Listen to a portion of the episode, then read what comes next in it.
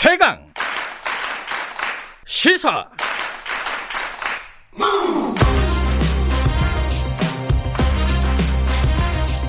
지금 여러분께서는 김경래 기자의 최강 시사를 듣고 계십니다.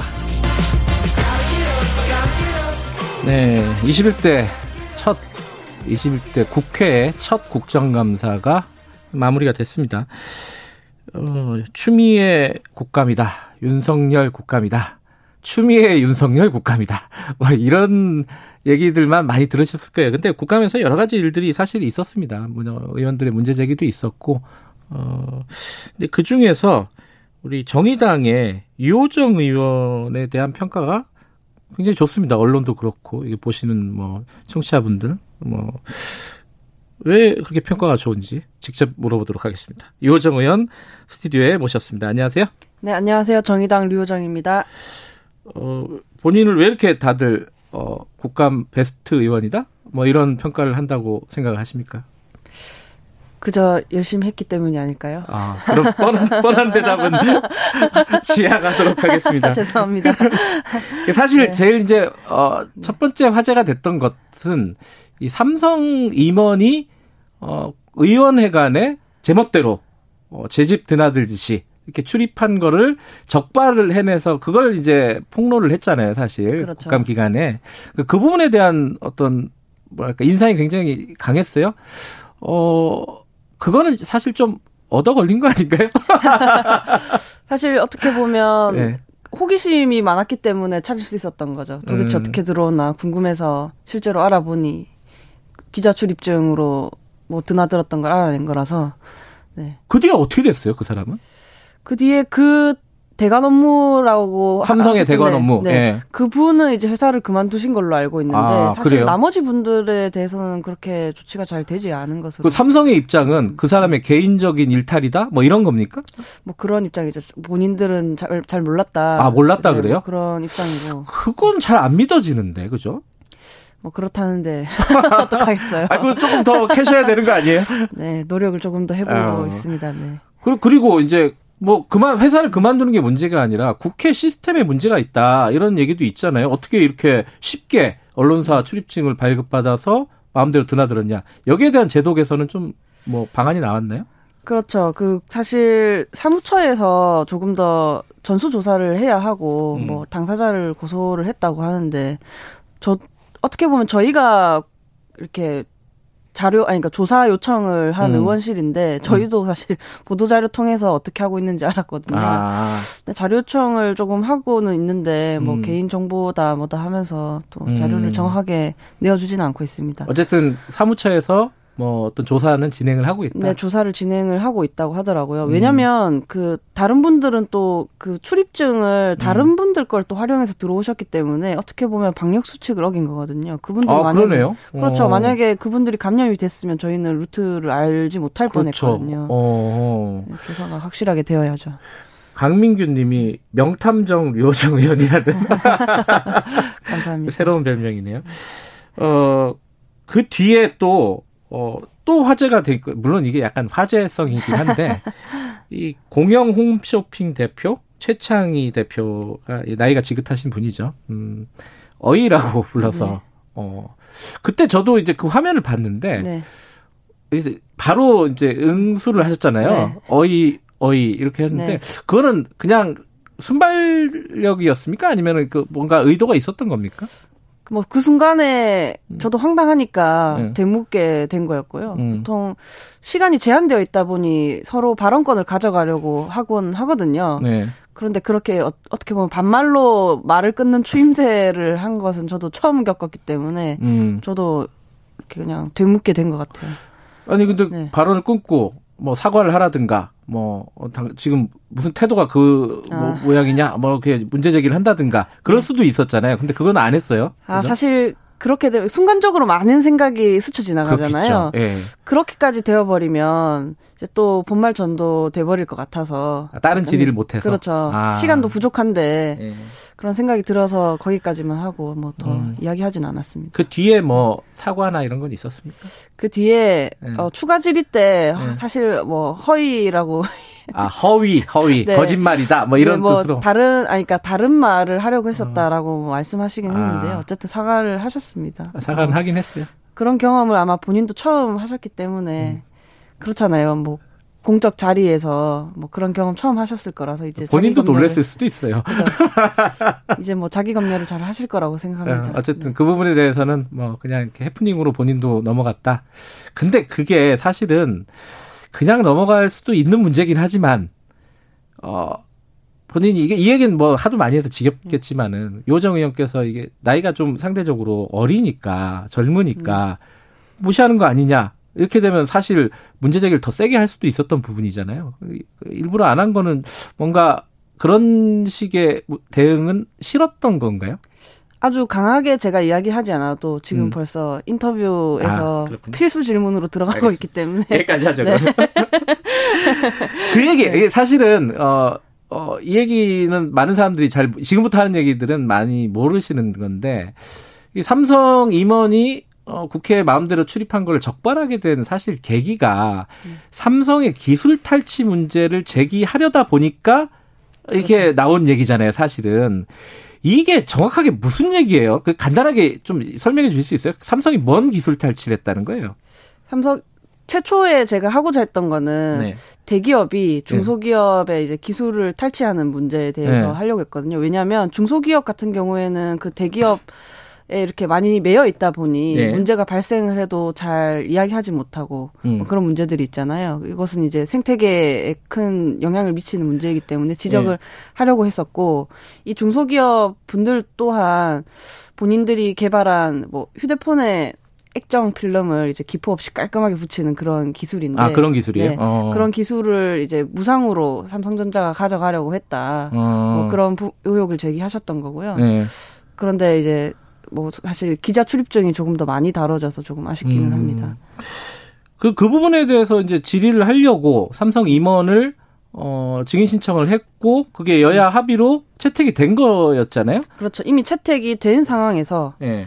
어, 갑자기 국정감사 시작 10분 전에 취소가 됐죠. 근데 그거는 어 그거는 뉴스가 많이 나왔는데 저는 그게 궁금하더라고요. 그 뒤에 왜 증인 채택을 취소했는지에 대한 경위 설명이 있었어요, 혹시? 거대 양당에서? 뭐 삼성전자 증인 채택이 뭐 다른 분 그러니까 다른 법인에서도 뭐 오게 돼 있었다. 뭐 다른 부서에서도 음. 오게 돼 있었다. 뭐 그런 말씀들을 하시는데 사실 저는 납득은 잘 되지 않습니다. 그래요? 뭐 음. 뭐 코로나 19 상황에서 기업에 부담을 줄 수 있다. 뭐 이런 그런 얘기도 있었어요? 네. 그런 말씀하시는데 어. 저는 납득은 잘 되지 않았죠. 네. 그래요. 그, 그, 요정 의원이 그 얘기를 하지 않았습니까? 삼성과 거대 양당이 카르텔을 맺고 있다. 그럼 그런 차원에서 말씀을 하신 겁니까, 이거는? 그러니까 어떻게 보면 삼성이 당일 그 오신 그러니까 제가 질의를 할 때 오신 분은 네. 증인으로서 나오신 게 아니라 네. 자진 출석하신 거거든요. 음. 어떻게 보면 이제 삼성이 그 높으신 분 내보낼 수 없다는 그 뭐랄까 그 의지를 결국엔 이뤄낸 셈인데 음. 이제 여야 합의에 의해서 증인이 채택되었다가 철회된 것이기 때문에 음. 저는 이제 아 이런 걸 두고 카르텔이라고 하는구나 음. 생각했죠. 뭔가 이유가 좀 명확하면 그래도 받아들일 텐데 이유도 명확하지 않았다. 그러니까요. 어, 어. 코로나 때문에 삼성에 네. 부담을 줄, 아, 기업에 부담을 네. 줄 수는 없다. 그건 좀 모호한데, 그죠? 거기에 대한 문제 제기는 적극적으로 안 하셨습니까? 물론 그 뒤에도 문제 제기를 음. 계속 했지만, 네. 뭐, 이야기를 계속하는 것 자체를 좀 부담스러워 하시는 것 같더라고요. 음, 네. 그래요. 요번에 이건희 회장이 별세를 했습니다. 네. 그죠? 정의당은 조문을 안 하는 걸로 지금. 그렇죠. 별도로 조문은 하지 않았습니다. 음. 네. 어떻게 생각하십니까? 그 사람이 그래도 이렇게 죽으면은 가보는 것도 예의이기도 하고 뭐, 뭐 그런 생각을 하는 사람들도 있잖아요. 네. 정의당의 방침에 대해서는 뭐 조문 안 가는 이유가 특별히 뭐라고 설명하실 수 있겠어요? 뭐 물론 그 삼성이 뭐 이뤄낸 뭐 산업화의 영광 뭐 그런 네. 것들도 있겠지만 사실 노조 탄압이라든지 음. 뭐 이런 어두운 그림자 또한 있잖아요. 음. 그랬을 때 뭐 조문을 이제 종합적으로 고려해서 조문을 음. 가지 않기로 음. 가족장이었다고도 하고. 예. 네. 하나 더 여쭤볼게. 이것도 이제 사진은 많이 봤어요. 뭐 인터넷에서 뉴스 보니까 헬멧 쓰고 국감에서 네. 나와서 이건 또 뭐 하는 건가? 이거 왜냐면 국감에서 이제 어, 조금 비주얼로 튀어보려고 뭐 한복 입고 예전에 뭐 음, 나온다거나 음, 네. 뭐 동물 들고 나온다든가 뭐 이런 음. 경우도 꽤 많았어요. 네. 그 이호정 의원도 그러려고 그러나 이게 튀려고 그러는 건가? 헬멧 쓰고 왜 나왔지?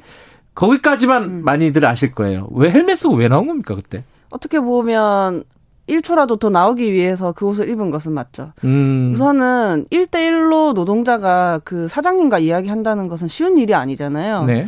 그래서 제가 노동자를 대변해서 사장님께 질의한다는 마음으로 그 옷을 아. 입었던 것이었고요. 그 노동자분들께서도 예. 흔쾌히, 흔쾌히 이제 허락하시면서 옷을 보내주신 거거든요. 아, 그쪽에서 보내줬어요? 네, 보내주신 옷이에요. 어디 노동자죠? 제가 배전 노동자분들 옷이랑. 배전이 뭐예요? 그 전기 아. 네, 하시는 분들 옷이랑요. 예. 그리고 이제 발전소 노동자분들 아, 오십니다. 예. 어떤 문제를 제기하려고 했던 겁니까? 당시 현장의 안전 문제들을 제가 좀 지적을 했었는데요. 네. 산업재해 문제가 요즘 크잖아요. 택배 뭐 과로사 문제도 요즘 활발히 다뤄지고 있고 그래서 현장의 안전 문제가 개선되지 않아서 계속해서 노동자들이 죽어가고 있는데 이에 대해서 대책 마련이 되고 있는지 아. 뭐 그런 부분들을 지적을 했었고요. 사실 그 특히 작은 그분들이 이제 하청업체 노동자분들이세요. 음. 그리고 뭐 비정규직 노동자라든지 작은 사업장의 노동자분들의 열악한 환경을 이야기를 하려면 그 음. 당사자분들은 단식을 하거나 뭐 고공농성을 하거나 한마디로 좀 처절하게 불행을 전시해야만 음. 자신의 이야기를 알릴 아, 수 있는 불행을 전시를 해야지. 그렇죠. 예. 그렇게 하고서도 이제 많은 사람들이 왜 그렇게까지 하느냐 이런 비난을 하시기도 하잖아요. 근데 저 같은 경우는 옷을 한번 입기만 하면 이 이야기를 조금 더 많이 들려줄 수 있는데 음. 그러면 홍보 방식으로 채택을 음. 얼마든지 할 수 있다 그런 생각을 근데 했어요. 근데 그 배선 노동자, 그러니까 전기 네. 선로와 네. 관련된 일을 네. 하는 노동자일 거 아니에요. 그렇죠. 거기도 산업재해나 이런 것들이 심각한 상황입니까? 그곳 같은 경우에는 네. 2만 2천 볼트짜리 뭐 이런 2만 네, 2천이요? 네. 220이 아니라? 네, 220이 아니라 굵은 아주 네. 굵은 그 고압선을 다루시는데 네.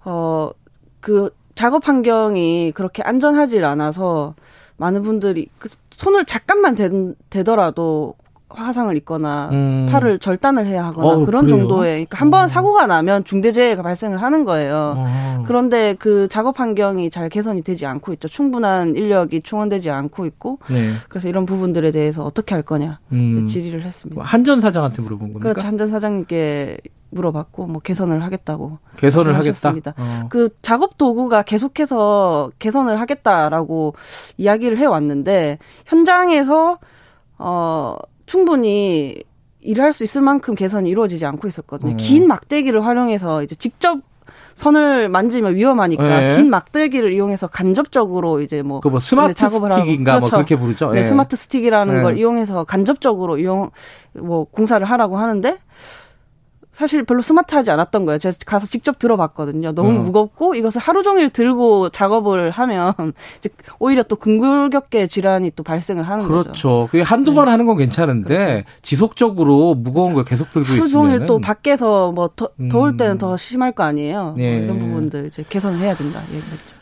그 노동자들의 문제 이런 부분에 대해서 관심이 많으신 거군요. 그죠? 그렇죠. 음, 음. 아무래도 알겠습니다. 요번에 이제 첫 번째 국감이었잖아요. 뭐 21대 국회의원들한테는 뭐 다 첫 번째 국감이지만은 뭐 어땠습니까? 전반적으로 뭐 본인 상임위도 있겠지만 다른 상임위도 계속 보시고 정의당에서도 얘기를 많이 나누셨을 것 같아요. 평가를 한다면 어떻습니까? 어, 우선 정의당 기조가 음. 불평등, 이제 기후기 기후 위기 불평등 문제 해결 음. 뭐 이런 쪽으로 방점을 찍고 진행이 되었는데 윤석열 추미애만 남은 거 아니에요? 아, 저, 네 정의당은 그랬지만 국회는 네. 마치 윤석열과 이제 추미애 말고는 없는 것처럼 음. 굴긴 했었죠. 음. 근데 뭐 저희는 그 저희 총선 때 분명히 싸우는 국회가 아니라 일하는 국회 만들겠다고 약속을 하고 임기를 시작을 했거든요. 네. 정의당은 그 약속을 지키기 위해 노력했다고 생각합니다. 아, 스스로 좀 노력했다. 네. 성과가 좀 있었다라고 평가하십니까? 왜냐하면 저는 이제 특히 주변에서 실력으로 이제 인정받아야 된다. 그런 말씀들을 많이 하셨어요. 그 아, 뭐 요정 의원 본인 아. 주변에서 아, 그러니까 네, 뭐 어. 국정감사라든지 상임위 음. 활동으로 실력으로 인정받아야 된다라는 말씀들을 많이 하셔서 정말 열심히 준비를 했었습니다. 음. 실력으로 인정받으신 걸로 평가를 하십니까? 어, 충분히 노력했고 뭐 앞으로도 열심히 보여드려야죠. 예, 셀리스트님이 네. 최근 하는 모습들 응원한다 이런 말씀 보내주셨습니다. 지금처럼만 해달라. 더 달, 잘해야 되는 거 아니에요? 네, 더 잘해야죠. 알겠습니다. 네.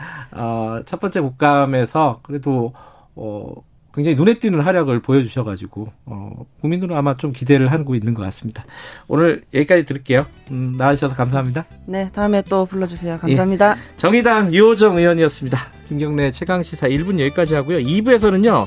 공수처 얘기 좀 해보겠습니다. 공수처. 아, 이것도 요정 의원한테 물어볼 걸 그랬네?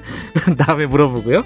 자, 더불어민주당 최인호 수석 대변인과 공수처 지금 어떻게 돌아가고 있는지 얘기 나눠보겠습니다. 잠시 후 8시에 돌아옵니다.